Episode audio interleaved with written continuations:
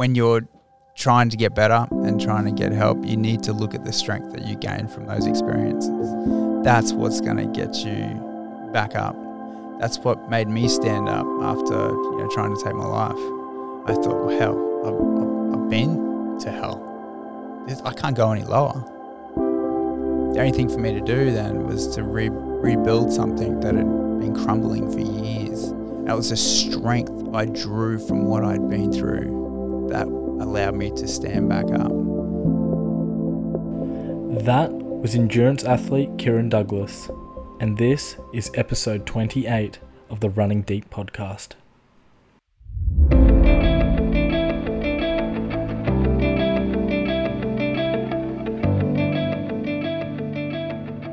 And welcome back to this week's episode of the Running Deep podcast with me, your host, Kent Mullins. Now, for the avid listeners of the podcast, I know what you're thinking. What the fuck is going on? um, Kent, it's two weeks in a row, three weeks in a row. You've got something out. I'm getting that content out. Yeah. I'm really um, focusing on, you know, on my days off, making sure I have a podcast lined up and an episode. So this week I had Kieron Douglass in. Um, I connected with Kieron through, of course, social media, and you know we've we've been trying to get this episode up and running for I think, yeah, about a year now. Um, we both have kids. We both know how it goes. Life happens, and everything in between. Um, but look, I will give you guys a bit of a, um, a bit of a trigger warning um, there is a lot to do, it's got a lot to do with domestic violence and sexual abuse. Um, they're things that were covered uh, between Kieron and I. And yeah, look, we, we went deep on this one. We went really, really deep. Um, it, it at parts quite emotional. There were some parts where I had to hold back some tears, uh, and and so did Kieron. Look, and I'm, I'm not gonna I'm not gonna talk too much about um, what was said throughout this episode. I'll leave that for the episode. Um, but yeah, it, it, it is a bit of a trigger warning. Um, there is definitely definitely um, some talk of sexual abuse in that one. But other than that, Kieron is an amazing guy. Uh, he's an ultra endurance athlete.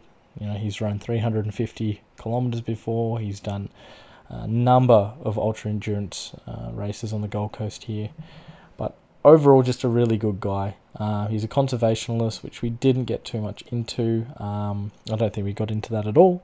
However, we really get to see what um, Kieron's upbringing was like, and you know, just the just the healing process of what he's actually been through. Because I can tell you right now, I don't wish it upon I don't wish it upon any of my enemies, anyone at all. Kieron has been to hell and back, and hell and back again. He he's a very very resilient man and you know I, I can't wait to share his story with you guys. I can't wait for you guys to listen and uh, take what you can from the conversation because I, will, i'll let you know again it's heavy. But i know you guys can handle it and i know you guys want to hear what he has to say. So please enjoy the conversation with me and kieron douglass. Kieron we're doing it. Thank you so much for uh, driving down from Brizzy to do this. And uh, before we get started, I think this is a good time to let you know um, it is a bit of a privilege to do this with you. Uh, it's an honor. It's an it's honestly an honor to do this. Um, you're a bit of a honestly, you're actually a role model for me. I do look up to you. Uh, you know, you're a family man, ultra endurance athlete, and just an all round good dude. And I see, you know, when we have our conversations online, the conversation we just had before this, it's, um, you know, you're a good dude, and I, I, I really do look up to you. So it, it is an honor to to be able to sit down and oh, have this conversation. Thanks, mate. I know it took us a while to get here, but like a year. Oh fuck, it's taken a long time to. Yeah, that's yeah. But we're doing it. We're having a conversation. Um, so look to start this off. Um, with all my episodes, I want to paint a picture of who you are, what you've been through, what you've done, uh, especially with your endurance feats. Um, but I, I, sort of want to, you know, give context into to your life, and I, w- I want you to sort of take it away and tell us because you've you've had a quite a rough upbringing, um, and to see where you are now, there is a massive leap. There's a big arc from what you were back then to what you're doing now and who you are. Yeah. So, yeah, if you want to tell us, you know, uh, especially with the video that you brought out, I think what it's had 35,000 views, um, and it gives a bit of an insight into, you know, what you've been through. And I'll put that all in the show notes and that for people to watch. Um, but I sort of want to dive that little bit deeper into, you know, how you navigated that. Yeah, well, um, I suppose if you really want to go back to back to the start, um, you know, my mother, uh, she had a very interesting upbringing. Mm-hmm. Uh, it's a very tough um, and heartbreaking upbringing, and uh, and from that, she she got a lot of mental health issues that stems from her childhood. Um, uh, my mother and father, uh, they were both born uh, in the UK. Uh, my dad was born in Kent. Um, my Hey. mum, yeah, yeah, and uh, and my mother uh, was born in Wisbech. And um, but as a child, my mother uh, came to Australia, and um, my grandfather bought a strawberry farm in the late fifties, and um, they settled in the Redland, Redlands coast where where I reside now.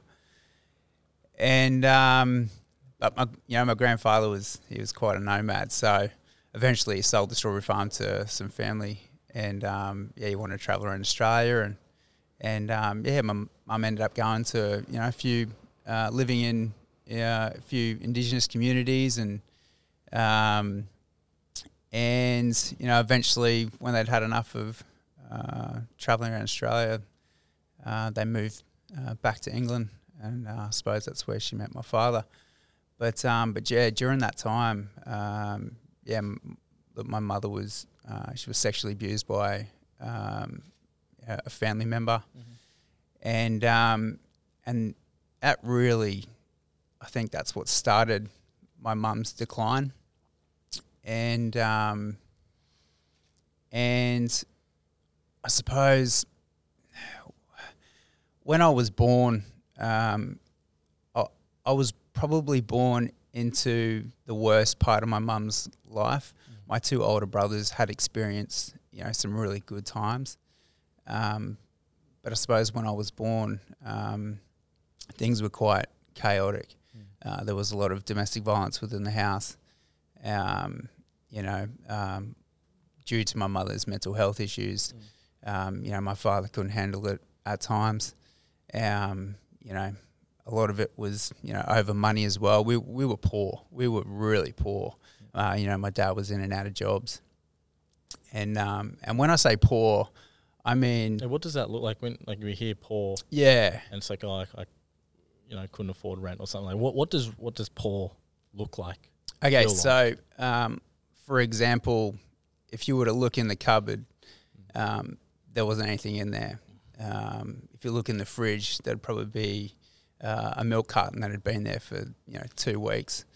Um, you know, there wasn't anything substantial.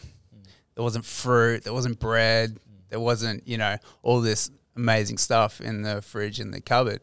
Um, so at times, if we were to have uh, breakfast before school, um, you know, we would have, you know, we'd get out the porridge and then, you know, you'd pour milk onto the porridge and you'd see the weevils that were in the oats. Um, the milk was off. Um, you know, sometimes we'd have powdered milk um, because they couldn't afford to buy, you know, full Yeah. cream milk. Um, and even going to school, taking school lunches, um, you know, there were a lot of times I'd either go to school without lunch or I would find a tomato in the bottom of the fridge and that's what I'll take to school.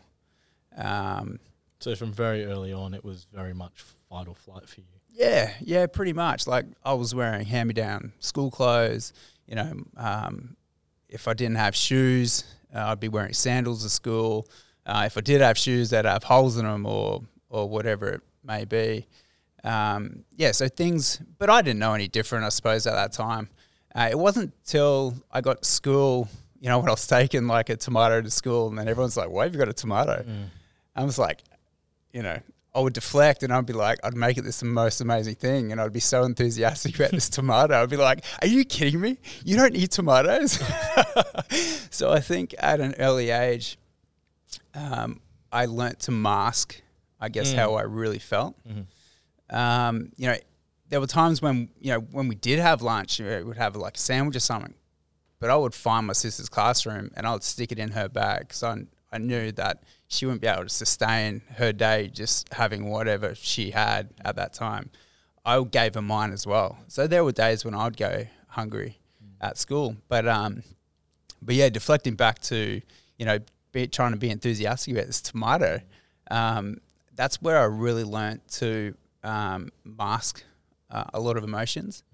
Um, you know, I'd go to school as a happy, bubbly kid with energy, um, but that was just to hide you know, what I was actually feeling.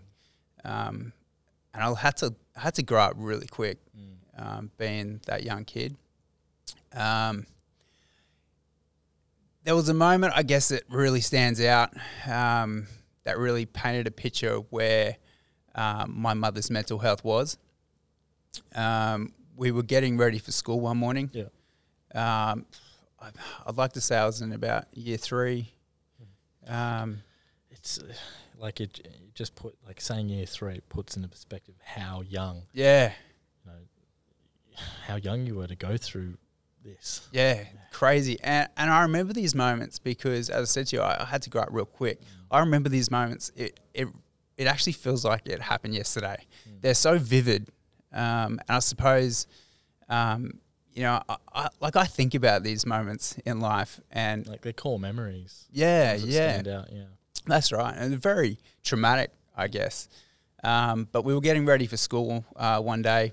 Um, myself and my sister, my younger sister, um, she's two years younger, and um, and we had a knock at the door, and my mother went into a panic. Like she started screaming and coming in the room and saying, "Get under the bed! Get under the bed!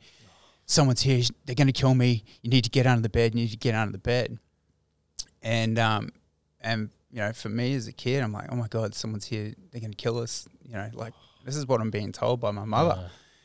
So we're hiding under the bed, and um, and yeah, knock at the door, knock at the door, and then after a while, it, it just stops.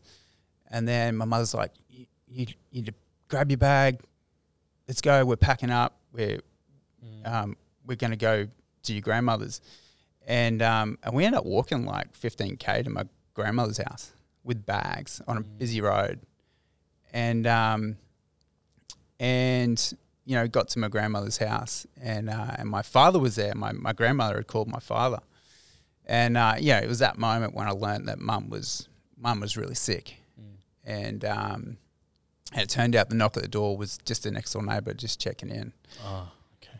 and um, and yeah, it wasn't too long after that. Um, my mother and father they they separated, um, which was you know for the best, I guess, Yeah. for my father. Uh, unfortunately, uh, the court awarded my mother the custody of myself and my younger sister, which wasn't ideal. Um, so around this time, we had a uh, family friend who was um, he was heavily involved uh, with bikies, um, sold drugs, alcoholic, um, very abusive. Uh, I remember one day he was a mechanic. Um, I remember one day my father and I had gone town, gone down to his shop where he was working, and we get there and you know he's got a busted nose and busted eye and he's you know drunk and everything. Um, you know, he just wasn't a good guy, and um, he mixed around with a lot of you know seedy people, Mm. and um, yeah, he'd obviously been paid a visit by someone he owed money to.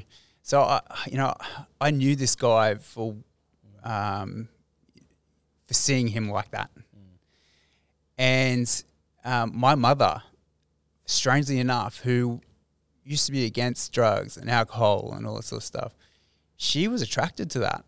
So they end up getting together uh, after her and my father split, and it was it was brutal from the get go. Um, I remember we moved in with him, and um, we were we were moving some things around, and I had accidentally bumped over his motorbike, and it was, you know, it was just a freak accident, and he pink, picked up a wrench and he threw it at the back of my head, and I just, I it felt like I was walking on eggshells. That was it. From that moment forward, I had to be really careful.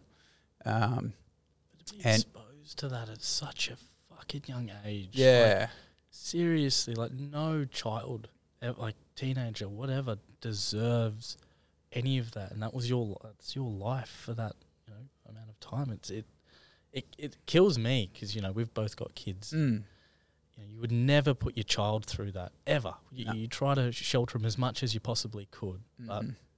you know, I do feel for you. You know, you don't deserve that. Well, moving forward, like, I, I wouldn't wish it upon anyone to have had the childhood that I've had. And there are a lot of kids who have been through worse things. Um, you know, I was I was really lucky. I, you know, I was able to, you know, get through it. But, um, you know, like um, my mother and her boyfriend, who eventually became my stepfather, um, they were always going out drinking, going to parties um, you know, um, they would often leave my sister and I at home uh, by ourselves. Um, I remember one particular night which changed my life. I really knew where I stood after this moment, and I was um, I was in year four, and they'd gone out drinking, and it was roughly around ten o'clock at night. I remember my sister and I school night. Uh, I remember watching TV, and we had a knock at the door.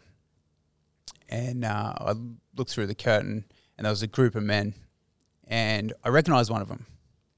Um, he'd been around before, um, so to me, he was family friend, or friend of mum's and and um, my mum's boyfriend. And um, so I I opened the door, and they ransacked the house.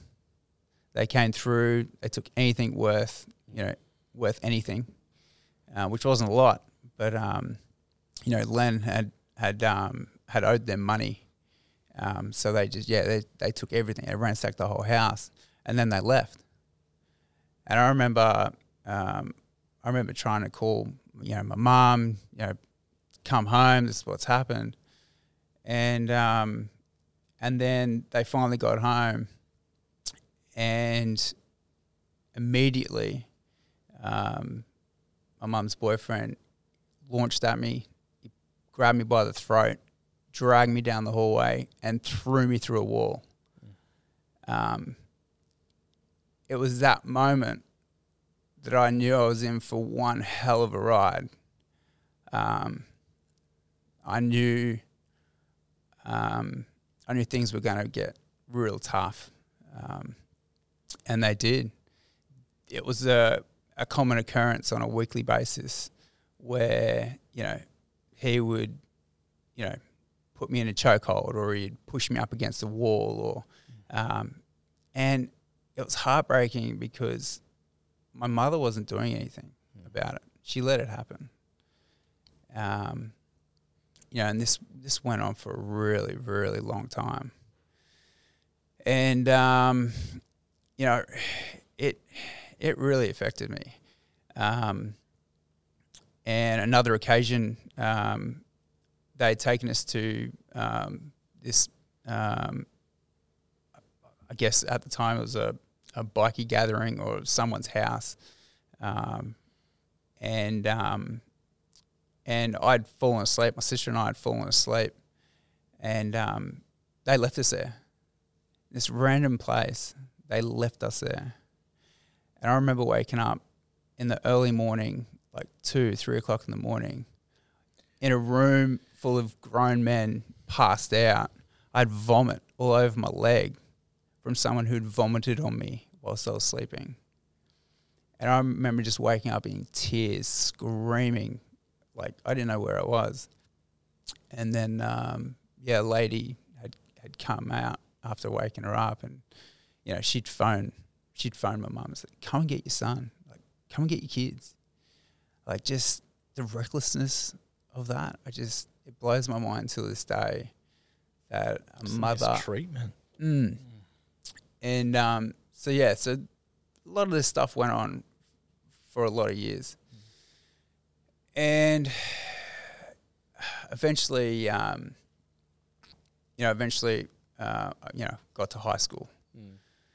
Um, you know, again, I was masking what I was going through. You know, I was going to school, you know, happy and and all this, and um, and it just wasn't the case. Um, my mother got really bad. She uh, her mental health decline was declining. You know, year by year, it was getting really bad to the point where she wasn't even remembering my birthdays. Mm. You know what I mean? So, uh, you know, it'd be my birthday, and um, I wouldn't say anything. And then later in the evening, you know, I'd remind my mum, you know, it's my birthday. You know, uh, she'd get so angry with herself, more angry with me for reminding her. And um, she she wasn't um, she never got physical with me. Um, it was more mental abuse from her, like emotional abuse. But she used Len, who was now my stepfather, um, as a hitman. So he was physical. Yeah. So in a few instances, if I'd remind my mother, but hey, it's my birthday or or whatever it was, jug cord, that was it. Straight straight to the kitchen, jug cord, whack. Like that was that was you know, um, I can still feel that Mm. today. Uh, that that that whip. You know, you can taste it in your mouth. Um, and you know, it, by the time I reached the age of thirteen, I'd I'd been through hell. I'd really taken um, I'd really taken a beating, and um, and there's a particular couple of weeks um, that led to one of the hardest moments of my life, most traumatic experience I've I've ever had to go through. Um, and um, I remember um, uh,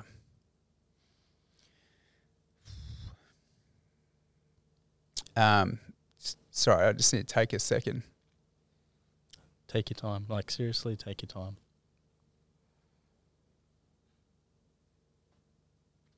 And you you got to remember this is as I said this is a safe Mm. this is a safe space for you to talk about this. This isn't, you know, there is no judgment here. There's no judgment by Jai, anyone. uh, my stepfather, he, he was he was never in work. Um, he's always drinking, and I don't and I don't know how he got this job, but he started driving. Um, he started driving a special needs bus. It was the easiest thing for him to do.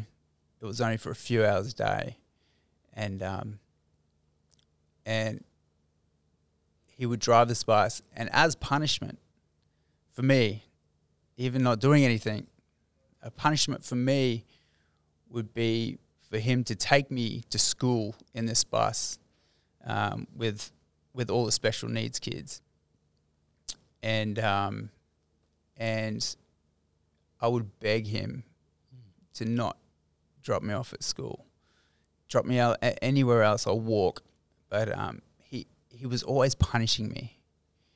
Um, and this one particular day, um, he dropped me right at the front of school.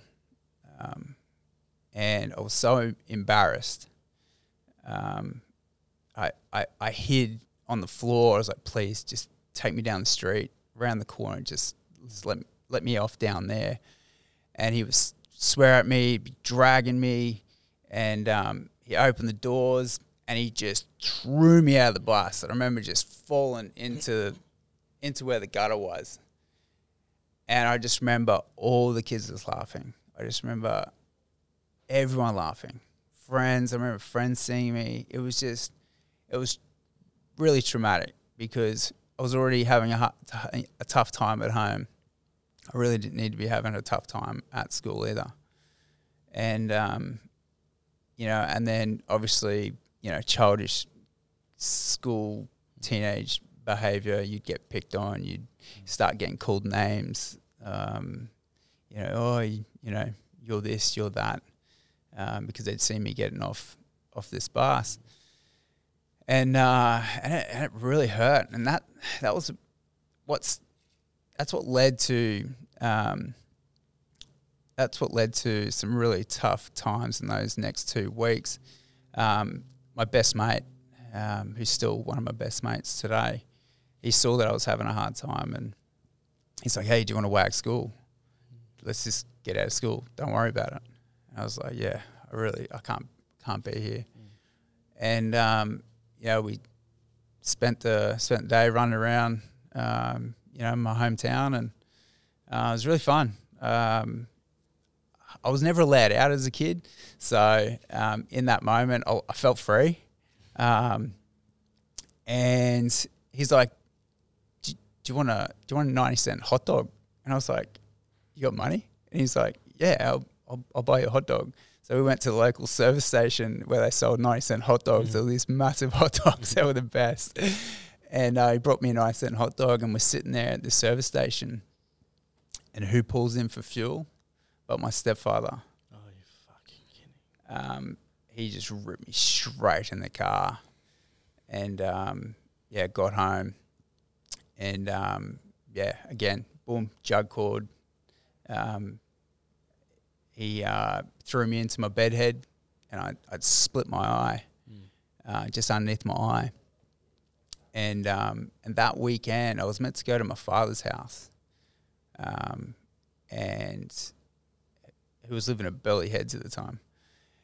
And um, and then I wasn't allowed to go because my stepfather didn't want to didn't want my dad to see that I had this cut under my eye, and um, and he knew that you know he'd he'd probably get his ass handed to him had he known what had happened. So they stopped me from going. And um, you know, the following week, um, you know, I got I got suspended from school for fighting.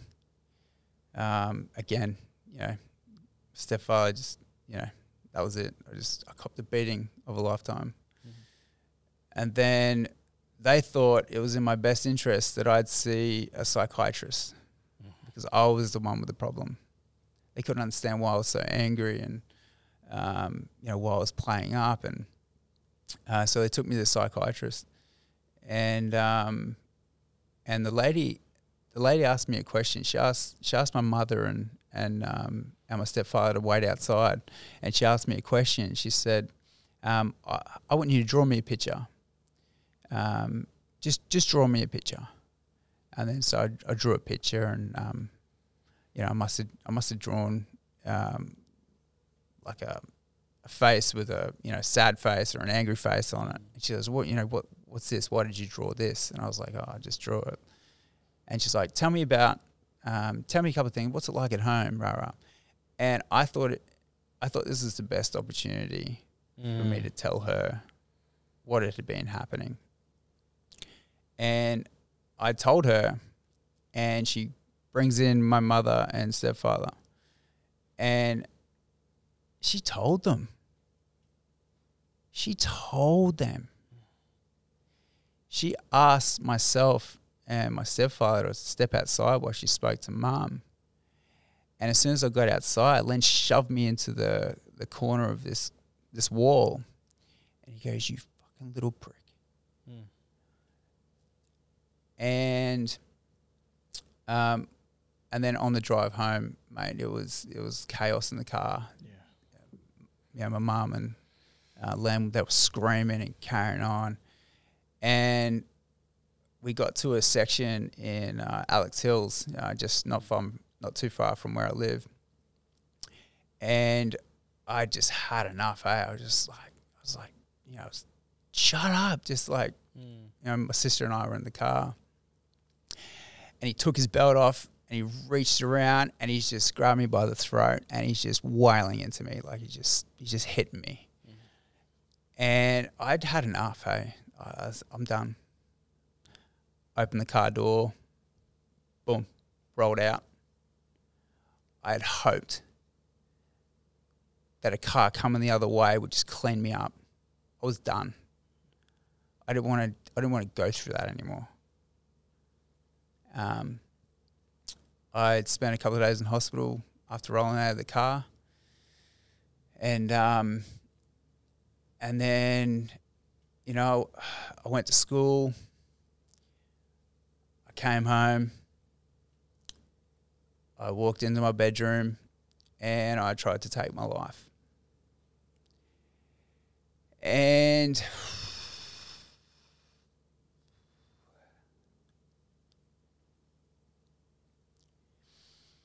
I remember sitting there on the floor, just numb. I'd been through so much, and I'd taken a, taken so much on. I'd had a, I had enough. I was like, I'd be called, you know, I'd be called worthless, you know, good for nothing, not going to do anything with your life. Um, I didn't trust anyone. Um, the best thing for me in that moment was to not be here. And um, and then after that moment, um, after I attempted to take my life, I went to stay with my father. And um,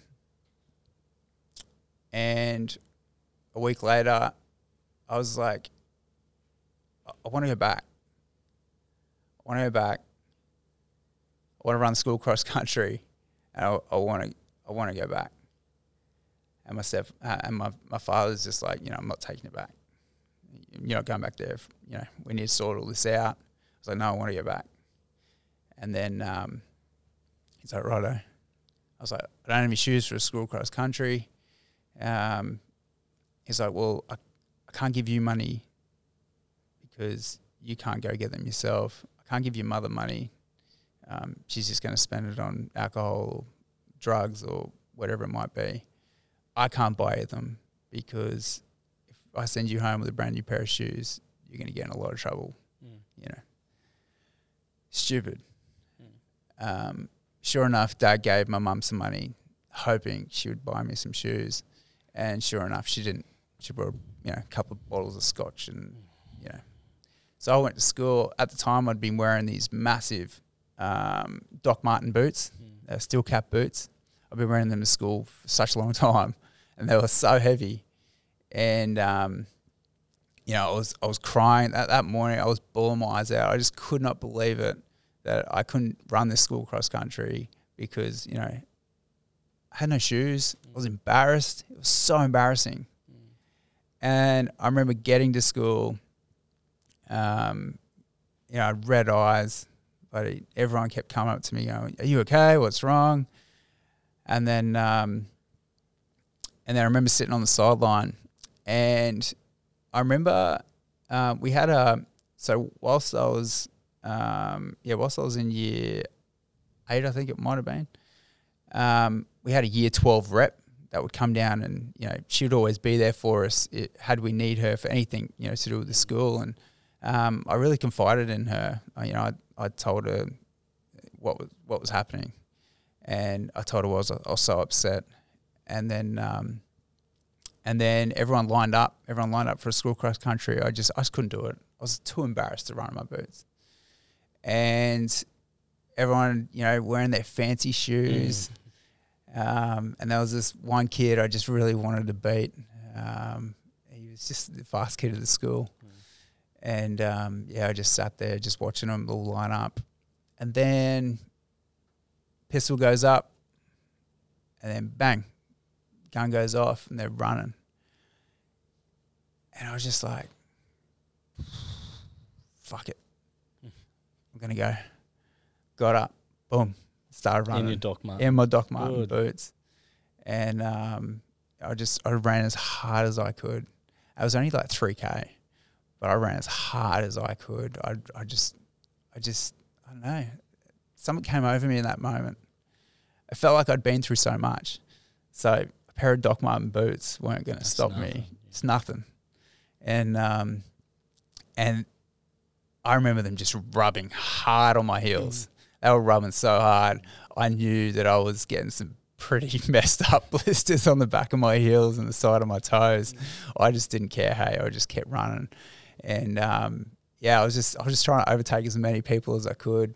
I was so far behind, and then um, I remember coming back down um, the straight, which is just past the touch fields uh, near the high school, and I just gave it everything I had, and I could see I could see the leader in my eyesight, and then uh, I end up finishing fourth, and um, and I made districts, but um, I didn't care about any of that. You did. Yeah. Um, no one knew what I'd been going through, you know, up until that moment. No one had a clue what I was going through. For me, it was, it was, it was a defining moment um, within myself. That I was like, you know what, Fuck, you just did that. I felt invincible, you know, and it was, um, it was, we're given opportunities every day every second, every minute, every hour of every day, we're given opportunities, right? And in that moment, I had an opportunity. I could go down the path that, you know, my mother and stepfather expected me to go down. You know, I could have went down a path of drugs, alcohol, you know, really had a sh- shit life or I could go down the other path where I was just like, you know what? I'm going to do some really cool things in life. You know, that's the path I want to, that's the path I want to go down. And I really had to, I was, it was a real thinking moment, you know. Um, like, for example, I could take a drink out of this bottle of water and I'll take a drink and then I'd spill some, and then a lot of people would probably go, "Oh, look how much you spilled." For me, it's like, well, look how much is left in the bottle. You know what I mean? Um, I, I, I could have went, look, look how many bad things have happened to me. Stuff it. Look how many. I'm still here. I'm still standing. Look how much strength I just got from doing what I just did. And I suppose after that, I, I became, I became. Um, I became reckless within myself. I had, um, I had two um, two of my mates. Um, they said, "Hey, um, we started boxing down the local boxing gym. Do you want to come down?" I was like, "Yeah, yeah, I do." And um, I went down with them one day. I knew that I had to be home straight after school. I went down to the boxing gym, and uh, you know, jumped in the spa and I just got my ass handed to me. Um, my nose was all busted up and I had busted lips, and um, but it was that moment moving forward that I was like, I want to box. That's that's what I want to do. Um, and sure enough, I got home, and yeah, I was in a I was in a lot of trouble, but I wasn't backing down this time. I was I was standing up to myself and I was standing up against my stepfather, which wasn't ideal.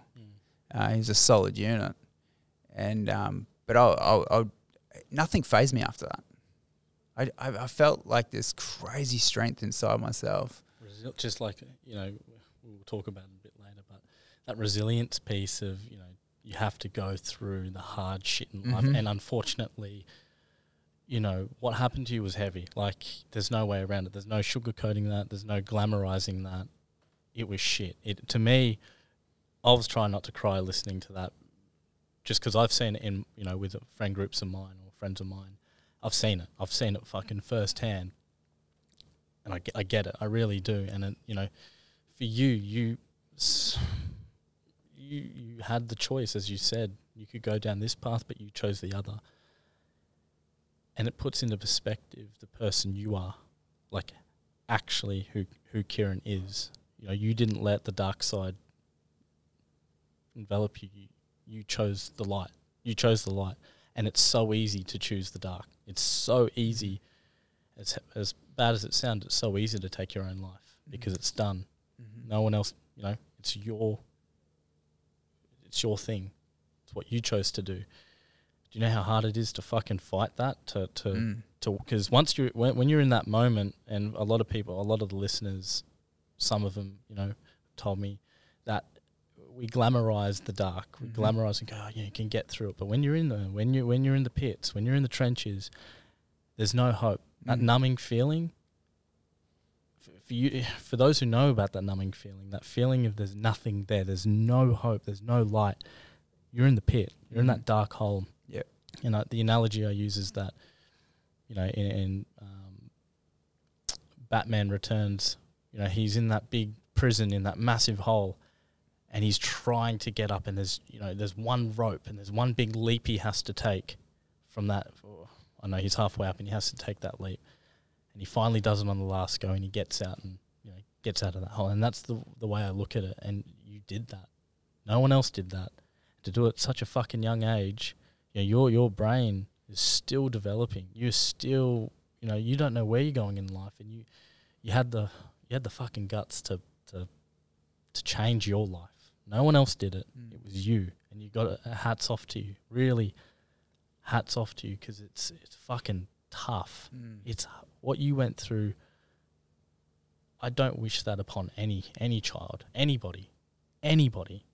But you did it.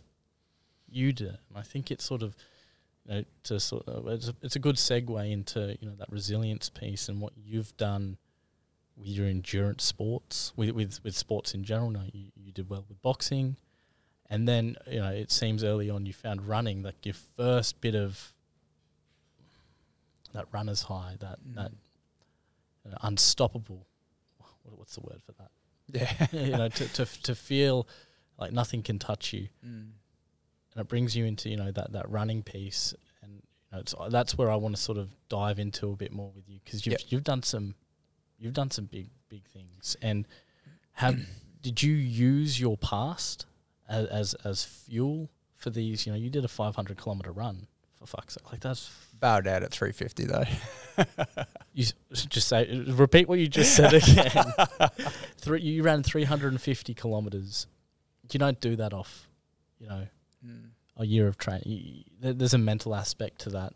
There's a mental aspect to all ultras, but you went through the shit, and and how did you use running and boxing as as a modality to, to, to come out of that, to, to really pull yourself from that? Running, um, I, I loved running at a young age. Um, and I'll just go back to, um, let's go back to a moment um, in 94, possibly 93, I can't remember. Uh, so far long ago. But um, I, um, my sister had pneumonia at the time. And so in, after school, instead of going down to her classroom, then walking out that gate across the crossing, I walked out another gate and walked across the road and I got hit by a car. Broke my leg.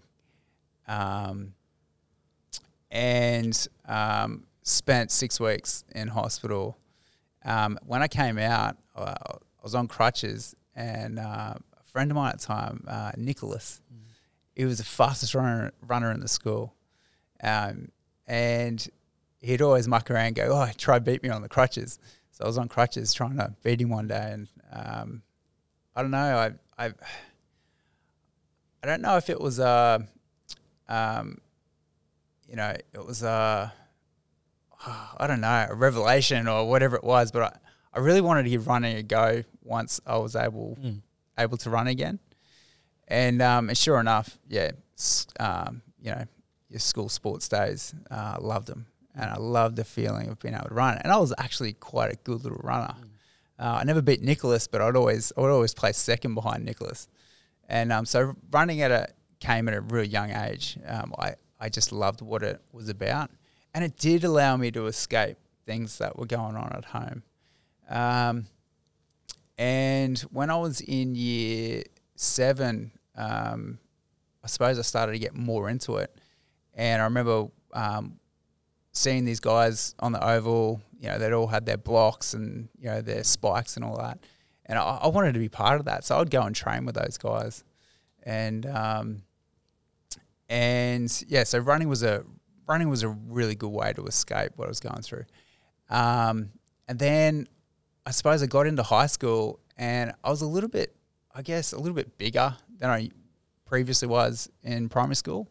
And I just noticed that sprinting at school, I just I wasn't as fast as the other kids, and um, so I decided to give cross country a go, and I fell in love with cross country. Um, such a beautiful sport. Um, so yeah, so running had always been uh, a big part of my life.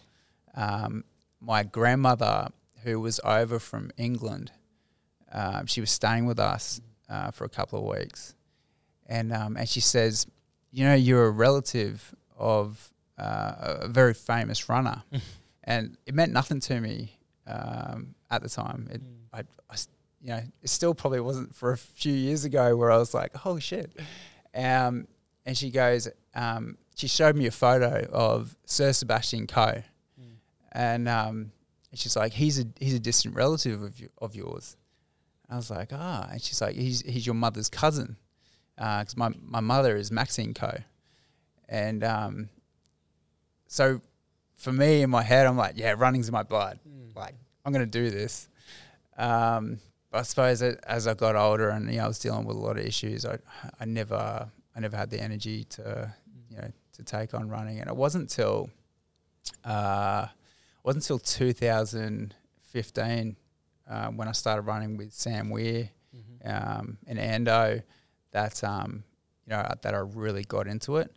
Um, you know, as, as I mentioned before, I'd, I'd been boxing uh, for a long time, and then I was playing footy as well, and then um, you know, boxing taught me how to. It was an individual sport, so um, it. Uh, I don't know. You really had to dig deep when you when I was in the ring.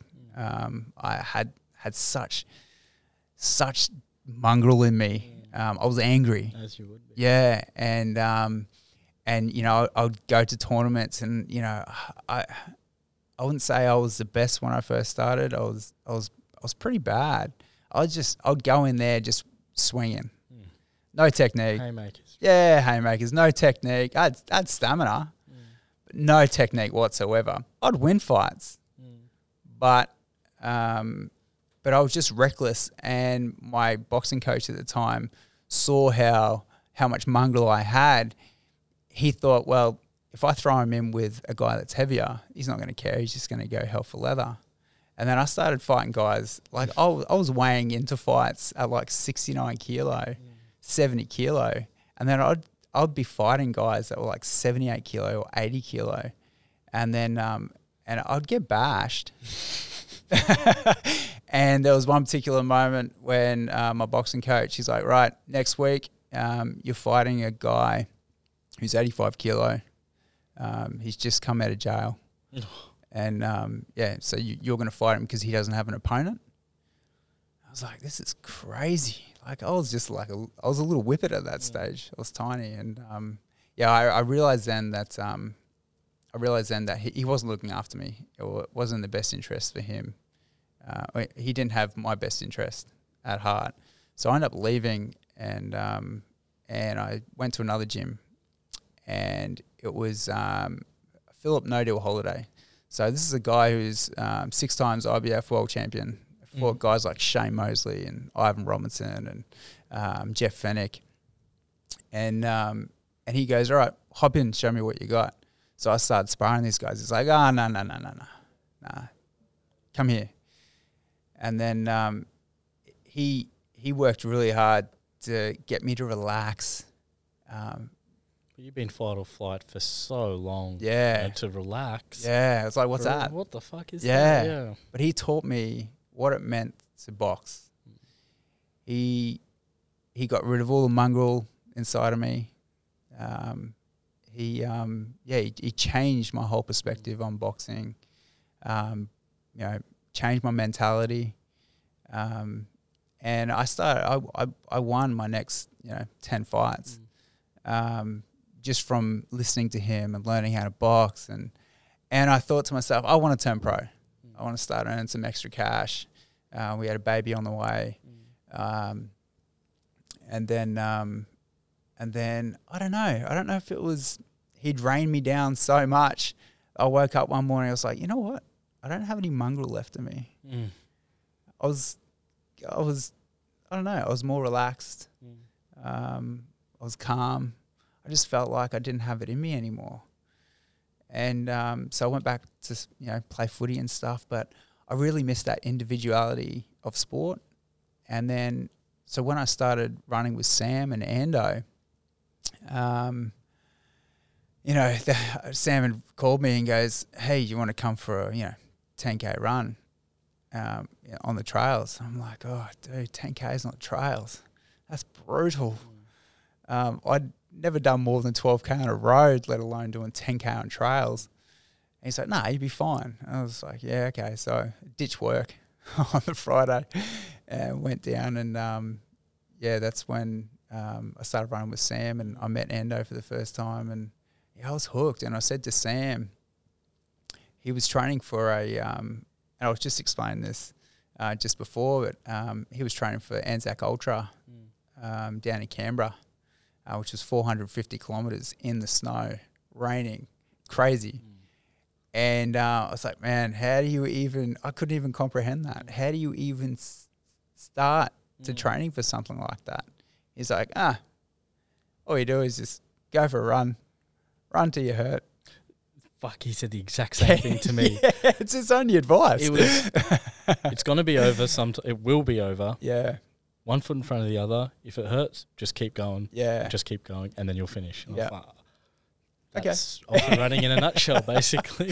well, that's yeah, that's uh, it's it's his go-to advice, and um, and so I thought, okay, well, I'll give it a crack, and then um, yeah, I, I woke up one morning, uh, said uh, said told my daughter, my wife was asleep at the time, and I said to my daughter when she was watching cartoons, I was like, just tell mum we'll be back soon, I'll be back soon, next hour or so, and off I went. I had no shirt, no phone, no food, no water, no hat. And um, I literally thought I'd be back, if not when my wife when my wife woke up, I'd definitely be back, you know, for breakfast or at least. And uh, I ran down to the boxing gym to say good day to the guys, and and then uh, Phil's like, "Well, what are you doing?" I'm like, "I'm just gonna go for a run." I said, "Just test the legs." He's like, "Okay." Well, um, he gave me some water, and then had a sip. Off I went, and then um, yeah, I just kept running. And then before I knew it, man, I was I was I was on the edge of the city, man. Like I'm looking at high rise buildings, Oh, and I'm just like, oh my god, I'm hurting. I'm hurting so bad. I'm burnt. I got chafe. Um, you know, I was drinking out of park taps, and I was sneaking around the side of homes trying to take a sip of water. So they're all rusty pipes didn't Yeah. alert anyone. and um, I was like, man, now I'm gonna have to get home. And um, I'd started trotting away, walked for a bit, and I got to a shop, uh, shop and um, I said, asked this guy if I could borrow his phone, and he just gave me the weirdest look. I must have looked Yeah. terrible. He's like, man, I'm not giving you anything, but he did. He, he he let me call my wife, but my wife didn't pick up because she didn't recognize the number, and I was like, damn. So I just You yeah run home. yeah, I had to run home. And um, man, she literally called the cops. I was gone for 12 hours. so that, you know, hour of running ended up turning into 12 hours. I remember coming into the street, it was dark. Um, she sent my boxing coach to look for me because he saw me that morning. And um, she's like, You idiot. Yeah. You know, I was so worried about you. You know, I called the police and and then um, I was like, I am never running again. I am done. I am never attempting that again. And literally, it was like a couple of days later, I was like, oh, I'm- I'm doing it yeah, 100 mile race at Glasshouse. Why not? And uh, yeah, that was my first ever ever crack at, um, yeah, at a trail race. Yeah. And um, which was a big, big, uh, yeah, big learning curve. I learnt so much from that run. Uh, I DNF'd. Um, I got to yeah, um, myself, Endo, and Sam were running together, and we started like lightning. Like we we're running like four minute k's, man, on trails, on flat trails. We are just hooking, and everyone's looking at us, going, "You idiots."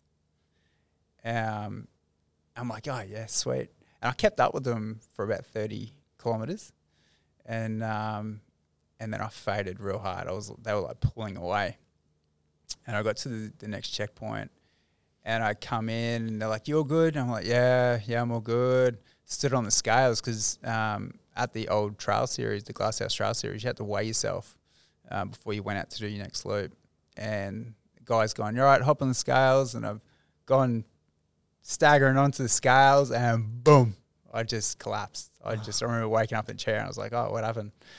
And You're then, um, yeah, I was so dehydrated. And then I sat there for about 20 minutes um, until I was, you know, felt good to go again. And they let me go back out again. And um, so that must have been about the 40K mark. And then um, I was sipping water out of dirty little Mm. pockets of water that was on the ground because we had rain the night Mm. before. And, um, and, you know, I didn't realize how sick that would make me until days later. Um, but um, yeah, I managed to get to 86 Ks. And, um, you know, my wife was crewing me at the time. I, my crew, my original crew had pulled out just days before to do uh, another event. I was like, oh, who's going to crew me? And then Mel's like, I'll just crew you. It'd be easy. Was like, oh, okay. So she crewed me with my uh, two kids.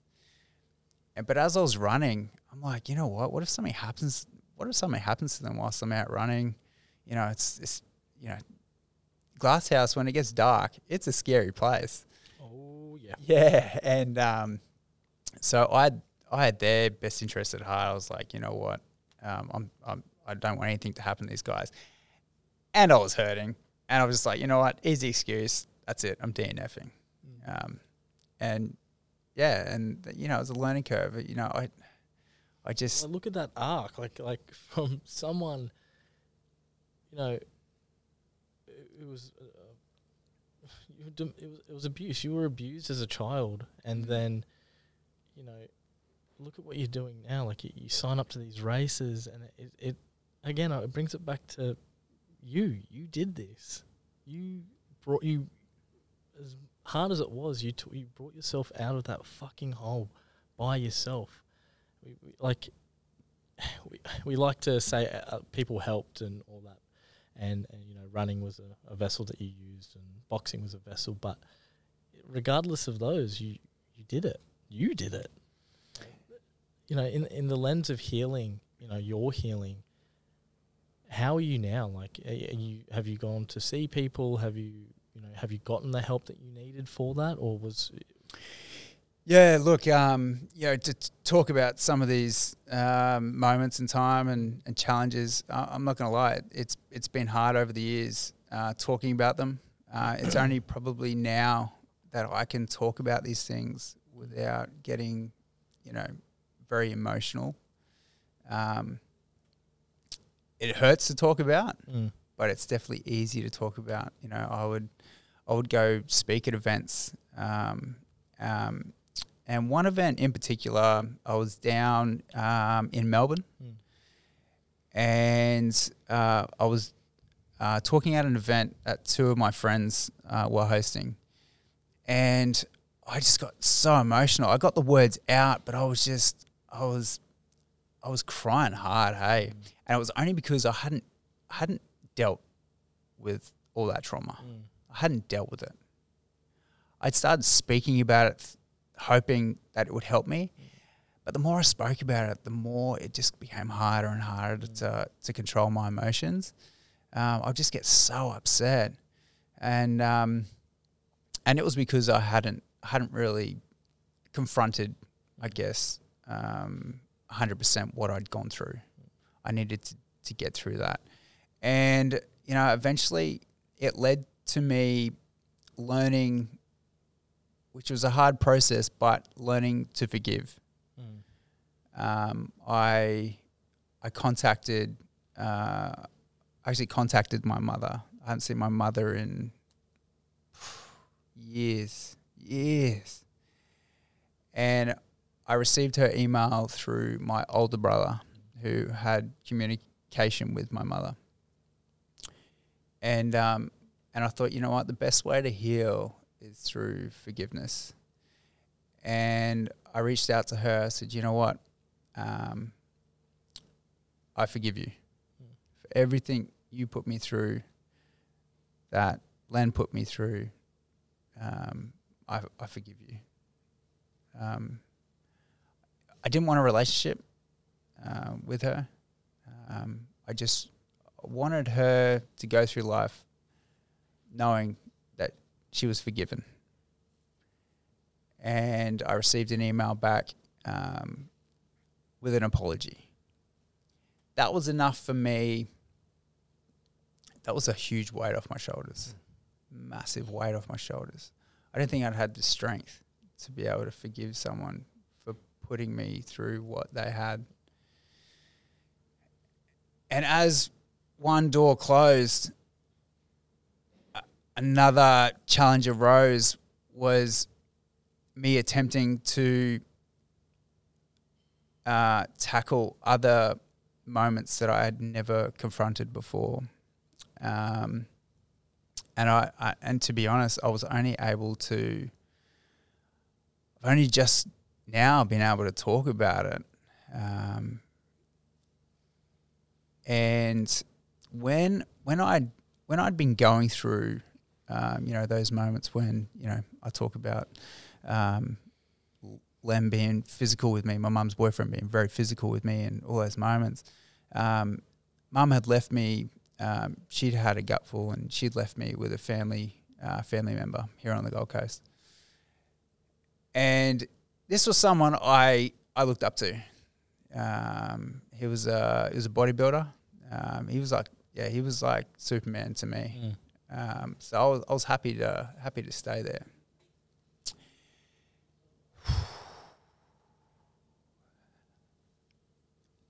This man, this man sexually abused me. Now, going through what I'd been going through at home, and then having to go through this, I really felt worthless. Mm. I couldn't trust anyone. Mm. I was so scared to tell anyone. Um, this guy was a big dude. I was so scared of him. And this happened multiple times Mm. over a course of a year. And this is something I've only just now been able to talk about. And Um, I, I appreciate you feeling comfortable enough to talk about it because it's, tell you what, that fucking hard. Mm. That is fucking hard. Last year for me and my mates, so uh, luckily for me, uh, my group of mates, four of my best mates from high school, it all happened to, including myself. And only last year I dealt with, I finally fucking dealt with it. And it still lingers. I feel tainted sometimes. And I feel, Mm. I feel like, you know, why me? Um, but I think the biggest takeaway is that it's not our fault. It's not. No. It's never our fault. It's something that's happened to us, and I guess it's how we deal with it as, as adults, um, how we internalize it that, that will that will help us in the future. We may we may not ever get over it fully, however, at least you know if we can talk about it openly on, on a platform such as a podcast or any anything, a conversation in person, you know, it gives permission for others to feel and heal, basically. Mm. So I appreciate you, you know, being able to do this on here. No, thanks, mate. That's um. Yeah, you're right. You you you don't ever get over it. It's always sitting in the in you know in the pit of your stomach or the back of your mind. Um, but it's a process. I, guess you need to take, especially when you you know you do have a family. Um, you know, you're not just doing this for yourself. You're doing it for them as well. Um, you know, it just it's always about trying to become a, better version of yourself. Um, and it's unfair to it's unfair to put yourself through all that trauma, so many years of trauma, and you owe it to yourself to confront it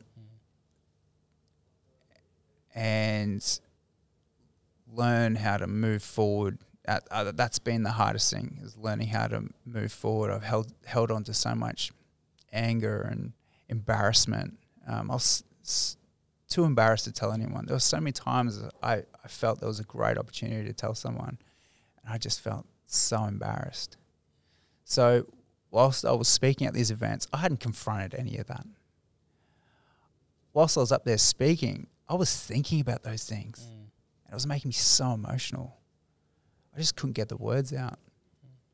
And um, and I, I guess running running ultras and running distance, they've allowed me to grow Mm. and to adapt to hard times and to be able to think about a lot of things whilst I'm running um, and sort a lot of stuff out uh, within myself that allows me to then go out and um, speak to people, tell people, um, you know, what I've been going through.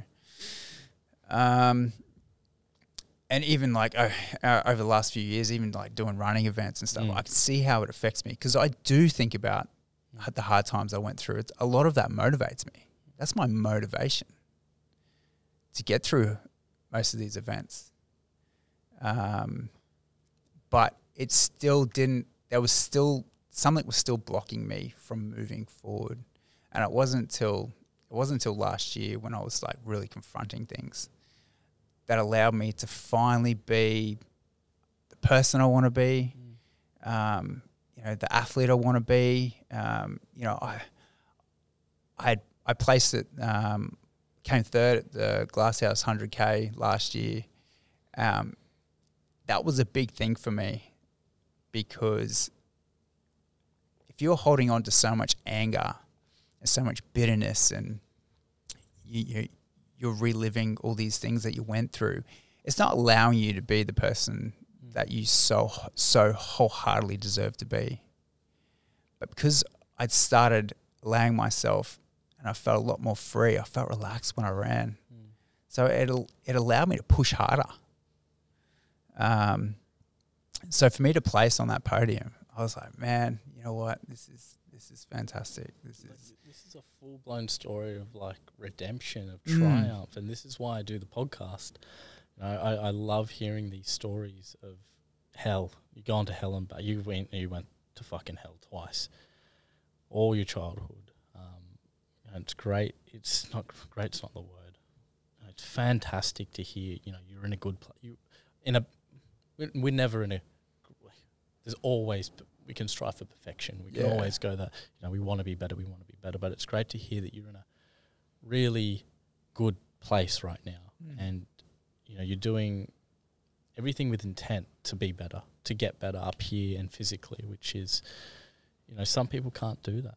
Um, how are we going for time? Oh, we're good. Cool. You know, we've been here for like an hour and twenty, and it Wow. feels like I just I just looked at. It's been about yeah an hour and twenty. Um, I th- you know I think. Sorry, got sidetracked. no, there. no, you're right. Um, you know, I just this, this is a story. You know, to recap it, you you you were a victim of domestic violence, and you were sexually abused as a kid. Those two combined, that gives any reason for anybody to go kill themselves. Mm. Anybody, anybody to take the dark path, addiction, drugs, alcohol, anything, and you chose not to. And then you have a look at the, you know, the endurance feats you you've done. Um, you know, you, you're it looks like a fantastic father, and and you you chose not to go down. You did. You're doing the work. These ultra endurance runs, yeah, like they help. But you you know you, you've got such a good support network around. You've got a community there, and and that's all you can ask for, and that's all you can really do. And especially in your case, it's uh, fucking hats off to you. Yeah. Really. Thanks, mate. So you know, I brings to, You know, sort of land this, bring us back up, bring us back down, whatever, which way you want to do it. I always ask, you know, two questions for the person out there that has gone through what you've been through, or worse, or less. What is your message to them? What is something that you can give them that could be of value? If it lands, it lands. If it doesn't, it doesn't. What is something you can give that person in the fucking hole to help themselves? Yeah, that's a really good, good question and a hard question to answer. But, um, perseverance. It's, I guess, weighing up what you've been through and drawing strength from that. That is the ultimate thing you can do. The difference between suffering and you know, forget about forget about the suffering side of things. What strength did you draw from that? Um, yeah, so it's it's you got to forget the things that you've hmm. not forget what you've been through, but when you're trying to get better and trying to get help, you need to look at the strength that you gain from those experiences. That's what's going to get you back up. That's what made me stand up after you know trying to take my life. I thought, well, hell, I've, I've, I've been to hell. I can't go any lower. The only thing for me to do then was to re- rebuild something that had been crumbling for years. It was a strength I drew from what I'd been through um, that allowed me to stand back up and say, well, hey, um, that's not the life I want. What defines me is what I'm going to do next. That's that's that's that's what defines me as a person. You know, what defines you? You need you need to find that defining moment. Um, It's nice. yeah. And the other question, and so it's a new one, and I, I, I think you know puts it back on you. What is something you wish people knew about you? Can be anything. Really, something that you wish my audience or the friends and family around you knew about you. Um, I love '50s music. No. I love love Bing Crosby. Um, there's a real soft side to me. Like this is where social media, I guess, comes into play. I um, what you see on social media doesn't represent that person. What I put up and post, I, I try be as real as I, I can, especially some of the things that I write about. And I try being my true self uh, on social media.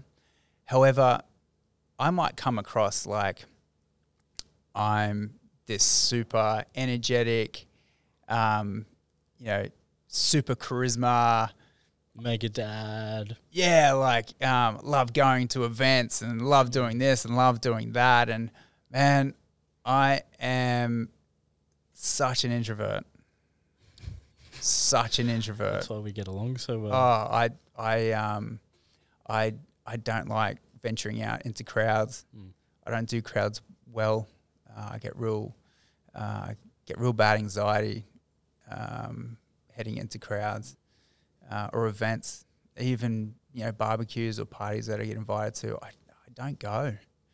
Um, I just I feel more comfortable just being in my own space. Um, you know, I'm a real family man. Um, love spending time with my kids. Um, and um, but yeah, but I know a lot of people um, that they definitely think that you know I'm this person who just loves you know going out and the life of the party. And and and don't get me wrong, I love I love hanging out with you know a good group of good group of friends and you know having a couple of beers and you know relaxing and and you know chilled out music, but there's a big part of me that just loves chilling at home, going for a run, um, you know, Just being you. yeah, just yourself. yeah, yeah, just um, it's where I'm most comfortable. Um, so I guess you know that's something a lot of people don't don't realize. That's good. Yeah, and I suppose um, w- w- when we made um, the Finding Salvation doco, um, I, I really wanted to talk about um, what sort of person I was because there were years where I had, um, you know, flown here and flown there and done like little events and stuff, and I hated it. I just hated it. So yeah, now I'm in a place where I'm able to just be me, um, and yeah, um, yeah, it's it's it's good. It's good to be yourself. Good man. Yeah. Um, look, um, I know we've we've gone way over time. Here. Sorry. Um, but yeah, look, I just want to end this with a massive, just thank you for sharing that. It's tough to share any of that. Um, you know what you're doing, who you are. Again, as I said, I, I I've I aspire to be like you uh, in my own way. Um, you know, you've you've gone through hell, you've come back, you went back there again, and then you've come back and look at the person you are now. It seems like you're in a good place, you know, and things change. You know, as I've said before, there's many seasons in life, and Mm. you know, might get cold quite soon, might get hot. We don't That's know. right, So yeah. we just ride the wave. So yeah, look, appreciate you driving to do this and you know, opening up about that and really talking about that and take some fucking guts to do that. And yeah, hats off to you and Thanks, Kent. What you're doing with the podcast, mate. Yeah, I've, I've wanted to be on this podcast for a long time, and um, you've, you're definitely reaching uh, the souls of people. Um, you know, uh, I've always heard good things. Um, you've definitely saved lives, mate. Um, yeah, and you know, credit to yourself for opening up such a space. Uh, you know, for people like myself.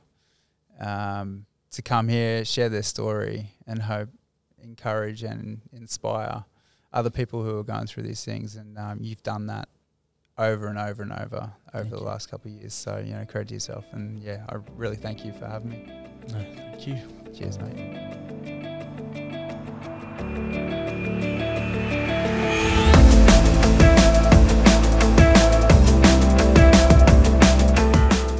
If you did enjoy this week's episode of the Running Deep podcast, please take two minutes out of your day to rate and review on the podcast app of your choice, either Apple Podcast or Spotify, or actually any platform that you use. Um, it helps with the rating system, um, and it, you know it boosts the pod. So if the podcast is boosted, the more people get to hear it, and potentially able to save some more lives, and, and you know hopefully change the trajectory of someone's life. Uh, or you can tell your friends, share or tag online. If you don't know, it will be all in the show notes.